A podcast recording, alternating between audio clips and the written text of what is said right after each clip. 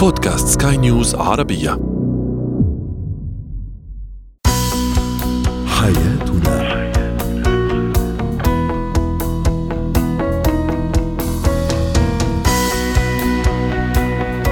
مستمعينا الكرام أهلا بكم معنا إلى حياتنا. فضاؤكم اليومي الذي يعنى بشؤون الأسرة وباقي الشؤون الحياتية الأخرى والذي يمكنكم الاستماع إليه عبر منصة سكاي نيوز dot com slash podcast وباقي منصات سكاي نيوز العربية الأخرى. معي أنا آمال شاب.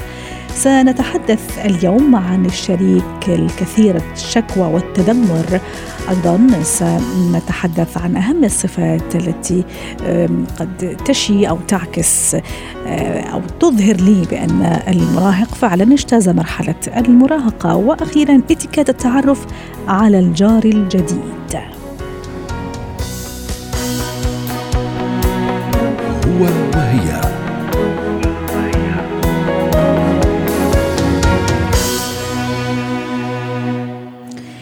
اليوم سنتحدث عن الشريك الكثير التذمر والشكوى كيف نتعامل مع هذا النوع من الأزواج والزوجات. للحديث عن هذا الموضوع تنضم إلينا عبر الهاتف من بيروت ميسون حمزة الاستشارية النفسية والأسرية. سعد أوقاتك أستاذة ميسون. في البداية دعيني أستعرض مع حضرتك ومع السادة المستمعين بعض تعليقاتهم وإجاباتهم على سؤالنا التفاعلي. يقول رامي الاحتواء هو أنسب حل وطريقة للتعامل مع هذا النوع من الأزواج والزوجات. تعليق آخر يقول المفروض التجاهل. آه، تعليق آخر يقول المعاملة بالمثل أيضا. أستاذة ميسون ما الذي يجعل الشريك شريك ما دون غيره من الأزواج والزوجات؟ كثير التذمر والشكوى. هل هو طبع فيه أم لأنه شريكه ربما أو طريقة الحياة مع الشريك الآخر هي التي تجعله كثير الشكوى والتذمر؟ أهلا وسهلا بك وبجميع المستمعين. سهلا. طبعا نحن عندما نتكلم عن شريك متذمر أو شريكة متذمرة، نحن نتكلم عن طباع موجودة لدى الأشخاص وهي قد تتأثر بعوامل محيطة تتعلق بوجود إشكال أو تضارب بوجهات النظر ولكن التذمر يرتبط بنوع شخصية غالبا ما نطلق عليها صفة المزاجية، الشخصية المزاجية وهي شخصية تتشكل نتيجة ارتباط طبعا بحسب رأي مدارس علم النفس المختلفة ترتبط بماضي هذا الشخص لا سيما في مرحلة الطفولة والتنشئة الأولى ومرحلة المراهقة وتتعلق أيضا بنمط الاستماع إلى هذا الشخص وما هي الشكوى المتشكلة لديه منذ البدء ليس فقط من الشريك وإنما أيضا بمراحل تطوره ومراحل العمر. كان لديه شكوى متعددة. اثرت أثر عليه كيفية التعاطي مع شكواه أو مع آرائه المختلفة. فتشكل لديه نوع من الحزن الدفين أو وعدم الرضا أيضا. عدم الرضا. عدم الرضا الداخلي فلا يستطيع أن يعبر عنه إلا بتذمر ما. غالبا الأشخاص الذين يتذمرون هم أشخاص أيضا يتميزون بالعصبية ليس فقط بتقلب المزاج أو المزاجية وإنما بعدم الرضا والعصبية. نقول في العربية الدارجة نرفوز. يعني دائما لديه ردة فعل قد تبدو حادة لدى الأشخاص المحيطين، لا يمكننا في علم النفس إلا أن نتعاطى مع ماضي هذا الشخص وتاريخه لا سيما تاريخ الطفولة والمراهقة وكيفية تعاطينا مع إشكالياته أو كيفية تعاطي محيطه مع الإشكاليات التي أو المشاكل التي تكونت لديه. أو الأسئلة المختلفة التي كان لا يستطيع أن يحصل طيب. على إجابات مقنعة عليها. أستاذة ميسون إذا عندي أنا هذا النوع من الأزواج أو الزوجات في البيت أكيد الأمر ليس بالهين وليس بالأمر يعني الجميل بين قوسين انه يكون عندي زوج نعم. كثير التذمر والشكوى وما في شيء يعجبه ونفس الشيء بالنسبة لزوجة كثيرة الشكوى والتذمر ودائما مش سعيدة ودائما عندها تعليقات على سين أو صاد من من الأشياء يعني حتى إذا كان الزوج يحاول يرضيها بكل الطرق وشتى الوسائل. كيف أتعامل مع هذا النوع من الأزواج والزوجات إذا كانت فعلا فيه هذه الصفة لصيقة؟ نعم آه طبعا كما ذكرتي وجدير أن نشدد على هذا الأمر، الأمر ليس سهلا وليس هينا ويتطلب مجهود عالي من الشريك أو الشريكة الموجود الموجودين داخل هذا الثنائي. آه هنالك دائما ما نستطيع أن نقول عنه قراءة الطبع. وهذه القراءة لهذا الطبع يعني يجب أن تكون مقرونة بالصبر لأنه ذلك يتوقف أيضا على طبيعة ودرجة القرب والعلاقة والمودة القائمة بين هذين الشريكين. علينا أن نقرأ الطباع وغالبا طباع الشخص المتذمر تبدو بارزة عليه. يعني يمكننا ببساطة أن نتبين أن هذا الشخص متذمر غير راضي يعبر لأنه شخصية الشخصية المتذمرة تعبر عادة عن هذا التذمر سواء كان بالفعل أم بالقول أم بعدم الرضا وبالانفعالات التي تظهر على الوجه أو في الحركات. جميل. مثلا آه، لفتني أحد الآراء قال التفهم. مم. نعم والاحتواء. يجب أن نكون متفهمين. والاحتواء طبعا والتقبل وهذا يتطلب مجهود ويتطلب تدريب. أما الرأي الذي توقف عند التجاهل آه، نحن آه، كخبراء نفسيين لا آه، لا نشدد على مسألة التجاهل لأنه فيها إهانة لهذا الشخص المتذمر. ما هو إشكاله الأصلي أنه تم تجاهل مشاعره منذ البدء. ما أيضا في بعض الأزواج والزوجات يقول لك على قد ما أنا عم أعطي للشريك على قد ما عم أهتم فيه وبحاول إني بوفر له كل ال يعني الأشياء اللي هو حابها وكل الظروف المواتية حتى أسعده أو اسعدها لكن يضل دائما كثير التذمر والشكوى. فخلاص خليني شوي أتجاهل. يعني يمكن لعل وعسى قد ينتبه إلى أنه آه، يقدر هذا الشيء اللي أنا عم أعطيه. هنالك هنالك فرق بين تجاهل المشاعر وهنالك مسألة أن أتجاهل الآن وعندما يهدأ جميل. هذا الشريك أو الشريكة نقوم بالحديث والحوار. لذلك أنا قلت منذ البدء أنه علينا أن ندرك مقدار المودة القائمة بين هذين الزوجين أو الشريكين لأن الأمر ليس سهلا. صحيح. وعليهم أيضا عليهما أن يتوجها إلى اختصاصيين وإلى أولي أمر آه لكيفية مناقشة وكيفية تخطي هذه المسألة. أحيانا نحن نحتاج إلى أشخاص مختصون من أجل مساعدتنا على كيفية التخطي. سواء كان بالنسبة للشخص المتذمر لأنه لا يظن أحد ان أن هذا الشخص هو آه، أيضا آه، يعني مبسوط أو سعيد بما هو عليه. الشخص المتذمر هو شخص عصبي أيضا مرهق. يعني علينا أيوة. أن ندرك أن هذا الشخص لديه إرهاق بالمشاعر. على ذكر الإرهاق وال... وال... على ذكر إنه مرهق نعم. وتعبان.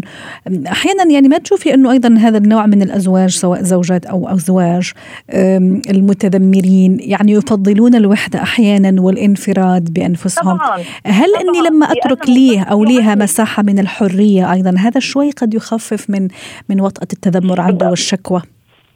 هذا هذا يتوقف على درجة الذكاء في التعاطي بين الزوجين أو الشريكين اللذين قررا أن يبقيا سويا. لأن هنالك بعض ال ال ال الأشخاص آه، قد يقولون أنه أنا لست مضطر ولست مجبرا. أحيانا الأهل يضغطون على أولادهم على بناتهم أو أبنائهم أنه آه، بإمكانك أن تجد شريك آخر للحياة. ولكن درجة المودة والرحمة القائمة بين الشريكين تلعب دورا صحيح. مهما جدا صحيح. بانه بإنه كيفية التخطي، كيفية التحمل، والأهم من التخطي والتحمل عزيزتي هو التقبل، هل أنا أتقبل الشريك؟ هل آه، أمتلك في داخلي مقدار من الرحمة والمودة التي تضعني في حالة أن لا آخذ الأمر شخصي علي أن أدرك أن هذا الشخص لديه معاناة وهذه المعاناة لها تاريخ طويل معه. وغالبا ما نرى أنه بعد حدوث المشكل الشخص المتذمر الذي تفضلت وذكرت بأنه يفضل الوحدة هو يندم. على الفعل الذي قام به. لذلك المعاناة تمتد إلى الشريك المقابل الذي يتلقى هذا التذمر. إذا كان التذمر هذا الشخص أو عصبيته ستقابل بعصبية. نحن أمام دمار حقيقي وأمام حلقة مفرغة يعني ما راح نوصل لنتيجه أستاذة ميسون امبارح كان لنا حديث جميل أيضا وشيق. تحدثنا عن موضوع الفكاهة والدعابة روح الدعابة بين بين نعم. الشريكين نعم. وتحدثنا إلى أي درجة مهم أيضا يكون هذا الموضوع بين بين الزوجين. هل ترين أن الموضوع هذا أيضا مهم لما يكون عندي زوج كثير التذمر وكثير الشكوى أو زوجة أيضا من هذا النوع؟ طبعا. فلننظر في فلننظر في واقعنا الحالي في أي مجتمع من المجتمعات وداخل أي أسرة لا يوجد تذمر. اليوم نحن نعيش في صعوبات حياتية مختلفة وضاغطة في كثير من الأماكن وكثير من المجتمعات. تضع الشريكين في حالة تذمر تلقائي. لولا روح الدعابة وروح الفكاهة التي يتمتع بها أحد الشريكين لكان الكثير من هذه الأسر وهذه العلاقات قد انهارت وليس هنالك أعظم من قول رب العالمين سبحانه وتعالى وجعلنا بينكم مودة ورحمة المودة القائمة على الحب والتقبل والفكاهة والمرح وعدم أخذ الأمور بشخصية. صحيح, صحيح. آه، هذه هذه مسألة مهمة جدا. أن لا آخذ م. الأمر على عاتق أنه أهانني أنا شخصيا. ليس. هنالك إهانات في العلاقة الزوجية وفي الأسرة. هنالك تفهم هنالك مساحة إذا إذا أنا كنت أعلم أن شريكي أو شريكتي تقوم يقوم بهذا الفعل التذمري لمدة خمس دقائق وبعد خمس دقائق سيهدأ الوضع فليكن. سأسمح له بهذه المساحه أما إذا كان هذا التذمر ينم عنه عنف جسدي أم كلامي هنا يجب أن يكون هنالك حد من أجل حل هذا الإشكال وهنا يأتي دور الاختصاصيين والأشخاص الذين يقومون بإيجاد حلول نعم. منطقية وواعية لهذا الأمر. شكرا لك أستاذة ميسون حمزة الخبيرة النفسية والتربويه ضيفتنا من بيروت.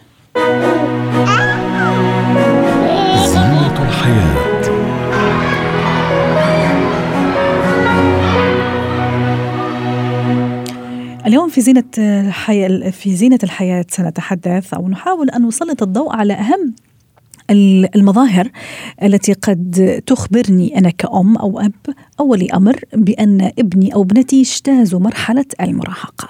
الحديث عن هذا الموضوع تنضم إلينا عبر الهاتف دكتورة فادية دعس الخبيرة التربوية سعد أوقاتك دكتورة فادية. أكيد نعرف جميعا أنه مرحلة المراهقة يعني لها ما لها وعليها ما عليها وأكيد لها بعض المظاهر وبعض التصرفات والسلوكيات التي تظهر على المراهق أو على المراهقة مع اختلاف طبعا حسب جنس المراهق. اليوم سنتحدث أيضا عن المظاهر التي قد تخبرني بأن هذه المرحلة انتهت وإن شاء الله انتهت بسلام أيضا. يعطيك العافية حبيبتي ومساء الخير. بنقول إحنا دائما بنحب نبشر دائما هلأ كل مراهق مراهق أكيد لكن ليس كل مراهق مرهق. جميل. تماما؟ جميل. يعني هذه المرحلة الكل كلنا بنمر فيها. وما ينطبق على مجتمعنا لا ينطبق على المجتمعات الأخرى والعكس. الدراسات دلت على إنه أقل من 20% مرحلة المراهقة بتكون صعبة.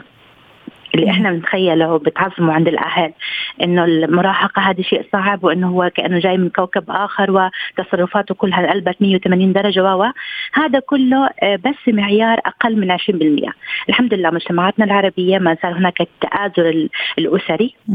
اللي بيخلي المراهق أو الطفل يحترم البيئة اللي هو فيها وأهله بالذات.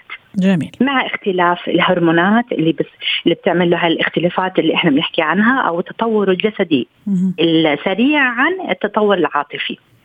تماما؟ هلأ كيف تعرفي إنه ابنك نضج؟ اسمها بالإنجليزي تين ايجر المراهقه يعني متى تعدى ال 19 خلصنا هلأ جسديا هو نضج. باختلاف باختلاف طبعا الشخصيات والنفسيات والأجساد. جميل. هذا باختلاف تماما. هلأ أهم شيء إنه بيبدأ من آه عنده ثقة بالنفس. بدل ما كان دائما هو مختفي أو هي مختفية ماخذة جنب م. لا هلأ تطلع بتشارك بتحاول بكل أدب. مهم ثاني شيء كمان إنه جسديا بدأت تهتم. أول شيء إنه بس follow up الموضه إيش في موضة هلأ؟ وبدي ألبس وبدي أعمل. هلأ دكتورة فاديه ما اسمحي لي راح أفتح قوس هنا. نحن نحكي على على الجن على الجنسين يعني فتاة وفتى نعم. وشاب يعني ولا لا؟ أيضا في اختلافات نعم. لحسب التكوين يعني التكوين يعني الجنسي خلينا نقول يعني كفتاة وعندها بنيتها وعندها سلوكياتها وعندها شخصيتها والفتى أيضا. ولا نفس الشيء نفس المظاهر راح تكون عليهم اثنيناتهم؟ لا شوفي حبيبتي هو نفس المظاهر حتكون على الاثنين بنسب متفاوتة لأنه في اختلاف. هلا ما زلنا إحنا متأثرين وأنا واحدة منهم في بعض مظاهر المراهقة التي لم تترك الأنثى. تمام؟ كيف بمعنى آخر؟ يعني أنا حاليا فعليا من أسبوع بدأت بكتابة خواطر مراهقة خمسينية. أوه. في مظاهر. خلينا نقراها. إن شاء الله بإذن الله بس تكتمل لأنه فعلا في أنت عم بتمارسي أشياء عالقة معك من المراهقة. وفي عم نسمع بالمراهقة عودة المراهقة أو جهلة المراهقة الأربعين و و تماما. هذه كلها من الصفات اللي أنت يا أما تجاوزتيها عفوا أو كمنت إلى أن تظهر فيما بعد. ممتاز، اذا حكينا لغاية الآن دكتورة فادية عن موضوع كيف أعرف إنه ابني المراهق تجاوز مرحلة نعم. المراهقة، حكينا طبعا موضوع السن اللي هو ابتداء من 19 سنة ثم البنية نعم. الجسمانية نعم. اللي طبعا نعم. راح تكتمل في هذا الفترة، وحكينا نعم. أيضا على الموضوع السلوكي وهذا كثير مهم أيضا كيف أنا أعرف نعم. إنه هو سلوكيا إنه اكتمل يعني اكتمل يعني نمو أو اجتاز المرحلة بين قوسين. حكينا عن موضوع الثقة بالنفس، الاهتمام أيضا بالشكل، بالمظهر، نعم. ممكن حتى نعم. بالموضة أيضا. تمام في علامة أخرى؟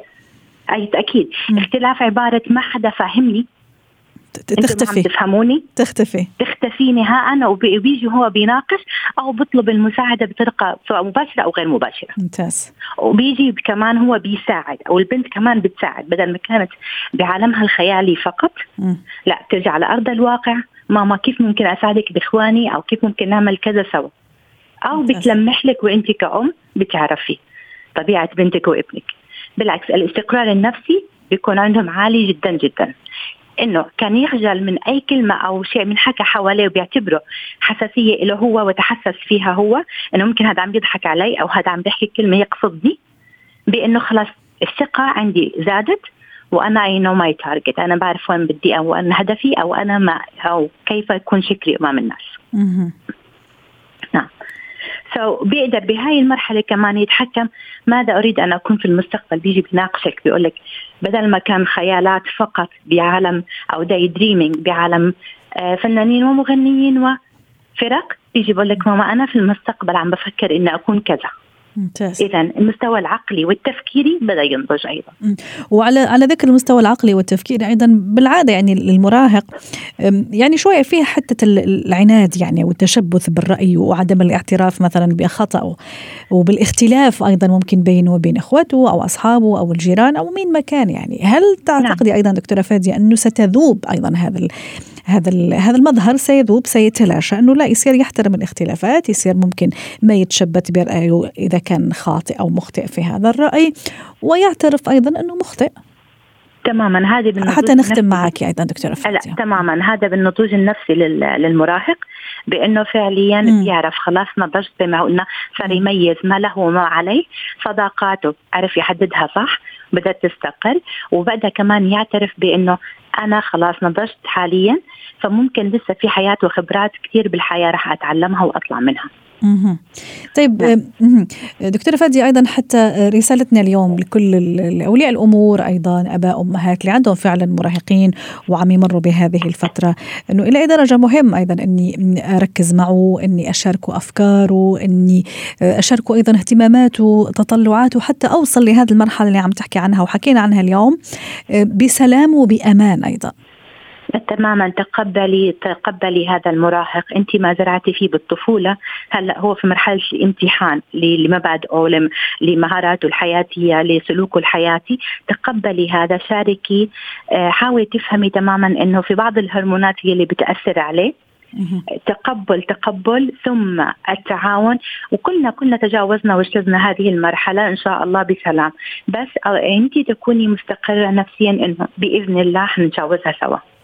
شكرا لك دكتورة فادية دعاس الخبيرة التربوية. إتيكيت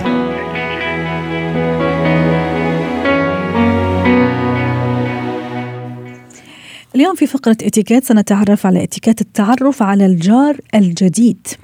أو إذا كنت أنا أيضا جارة جديدة أو جار جديد في البناية. للحديث عن هذا الموضوع تنضم إلينا عبر الهاتف بلسم الخليل خبيرة الاتيكيت يسعد أوقاتك ست بلسم. حكينا في في حلقة من الحلقات أنه اتيكيت الجار بشكل عام كيف أتع... كيف أتعامل أو اتيكيت الجار أو التعامل مع الجار. اليوم إذا كان هذا الجار جديد أستاذة بلسم أو إذا أنا مثلا جارة جديدة وانتقلت لمكان جديد. أعطيني أهم القواعد والأداب والأصول في التعامل في هذه الحالة. خلينا نقول إذا عندي جار جديد أنا موجودة already في المكان وفي جار جديد اجى للطابق اللي أنا فيه مثلا. نعم. هلا طبعا يختلف يعني الوجود إذا كنا ببنايه أو كنا بمجال community أو بيت مستقل. مستقل. في community معين يعني محشورين بعدة فيلل أو شيء. بس بكل الأحوال خلينا نقول البداية مثل الاتيكيت إنه اللطف والأدب ونكون مهذبين هيدا أهم شيء. ويبدأ هيدا الشيء بشو؟ بنبتسم. يعني نحن قبل ما ندق باب حدا أو نفرض حالنا على حدا أو يعني نعمل مبادرة بدنا إذا شفنا هيدا الجار الجديد نبلش بابتسامة بسلام أهلا وسهلا فيكم بمثلا بناية أو إلى آخره. أهم شيء إنه نبتعد عن الحشوية ونبتعد نبتعد عن التطفل. خلينا نقول هاي البداية. هلأ في أماكن بيكون فيها عاملين جروبس يعني نحن طبعا عم نحكي عن الاتيكيت والاتيكيت متطور. يعني في آه، بيتغير مع تغير الظروف. هلأ في خاصية الواتساب اللي صارت الناس عم توصل فيها وخصوصا بالظروف اللي في تباعد جسدي. يعني كنا قبل نشوف إنه آه، مثلا إذا شفتي الجارة أكثر من مرة ممكن بعدين تدق عليها الباب بتقولي لها أهلا وسهلا فيكي تعزميها ممكن مع أكثر من جارة. بما إنه بهالظروف الاستثنائية خلينا نقول إنه نحن حنسمح بخاصية التواصل عبر التواصل الاجتماعي اللي هي خاصية الواتساب. كيف بتكون؟ انه آه، مثلا تنزاد هيدي الجارة الجديدة بصير في علم وخبر للآخرين بصير في تواصل بشكل أنه آه، إذا في نشاطات معينة للأطفال أو شيء ما يخص بالتصليحات أو حتى آه، يعني مثل ما نقول شيرينج للمعلومات. يعني أحيانا اجتماعات أيضا للمجمع السكني مثلا طبعًا وبتصير طبعًا. يعني في, طبعًا. في كثير من يعني المجمعات. أكيد. سوري. بس الاجتماعات بتصير بسبب ما. يعني في تصليحات في تغييرات في ظرف معين. بقى حن حنقول إنه الإتيكيت حيسمح بال بالواتساب هالمرة حتى يكون في تباعد جسدي. لأنه كانت العادات قبل الأساسية إنه أهلنا ويعني عملنا واجب إنه سلمنا. ممكن نحن آه، لطفا إنه ندعي كذا جارة المقربين لنا ممكن يكون في أطفال آه، نفس العمر نقدر نعمل جروب يلعبوا مع بعض. آه، نقول مثلا نعزمهم بعد الظهر الأطفال بيلعبوا الجيران بيتحدثوا. لكن هلأ ما عم نشجع على هيدا الشيء يعني بالمطلق يعني. بهذا نفضل إنه يكون في مسافة شوي. نعم. جميل. أستاذة بلسم رح اضيف أيضا نقطة يا ريت تشاركينا فيها. عادة يعني الجار الجديد أكيد رح يجي وأغراضه معه والأثاث والعفش وممكن أحيانا يعمل بعض التعديلات خلينا نقول ممكن يعني يستخدم بعض الآلات اللي ممكن أحيانا تزعج وبعض الأشياء اللي تزعج. مثلا الجار يعني الجار اللي already هو ساكن يعني كيف الطريقة هون الامثل والأنسب نعم. هلأ هو بالنسبة للي عم ينقل جديد غراضه كثير والأصوات اللي هي تصليحات أكيد بتعمل ضجيج. أول شيء نحن بنعمله كمان من هيدا اللطف الاجتماعي إنه نحن اللي على يميننا وعلى يسارنا ندق الباب ونقول لهم أنا جارتكم جديدة سامحونا اليوم عنا تصليحات عم ننقل على البيت وأكيد لما تكون ضمن الوقت المناسب يعني نحن كل شيء في تصليحات خلال النهار لحد الساعة 4 مسموح. وكل شيء بال weekend غير مسموح. ومثله بيطبق مش بس على التصليحات يطبق على الحفلات الخاصة. صح. يعني أنت اليوم مثلا بالظروف العادية نقلتي على بيت بتحبي تعزمي ناس عندك تعرفيهم على البيت يباركوا لك بالبيت. so, المستحسن واللي يعني يفضل إنه يكون إنه ندق على أقرب الجيران أو إلى إذا كان عندنا مثلا security تبع البناية. إنه نطلب من ال security إنه لو سمحتوا نحن مثلا ماشين آه، يعني بدهم يعملوا أصوات فعلا مزعجة أو تصليح بالماء أو إلى آخره. ال security بيطلع بيقول آه، شقه رقم أو فيلا رقم هيدي عندها تصليحات إنه آه، لا يتعدى ساعة من الوقت. يعني هيدي الطريقة بتكون أنسب طريقة حتى نحن ما يعني نزعج الآخرين. بنفس الوقت إنه نتأكد. إذا عندنا نحن مثلا عمال ما بتعرفي العمال عادة بيعملوا ضجة بيطلعوا أغراض بحطوا الأحذية على باب صح. المنزل. نحاول نكون كل شغلنا بأدب نراعي إنه في غيرنا موجودين.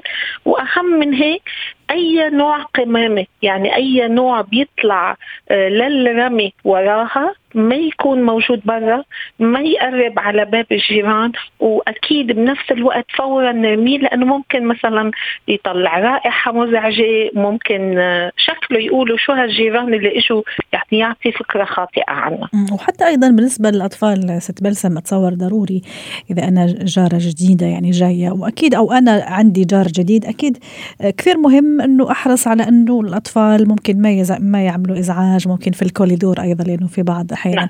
العائلات ممكن تسمح لأطفالها ممكن يلعبوا في الكوليدور مما يتسبب شوية إزعاج بالنسبة لبعض الجيران بالأساس اللعب بالكوريدور أو الممرات وخصوصا بالشقق السكنية is no no ممنوعات. لأنه شو ما عملنا؟ طفل طفل بتهديه لكن مثلا افترضي عم يلعب بالطابة وتحمس بده يطلع صوت. افترضي هالطابة طرقت بباب جارك كمان بيحدث صوت وممكن أكثر افترضي إنه جارة حاطة مثلا آه، نوع من الزرع برا وكسرتي لها الزرع البوي اللي هي موجودة فيها.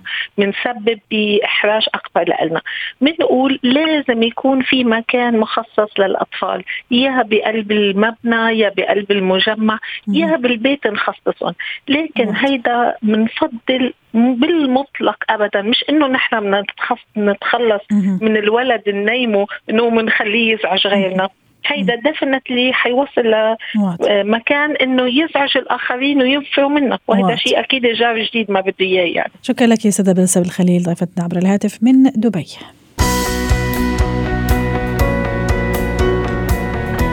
ختام حلقة اليوم من حياتنا. شكرا لكم وإلى اللقاء.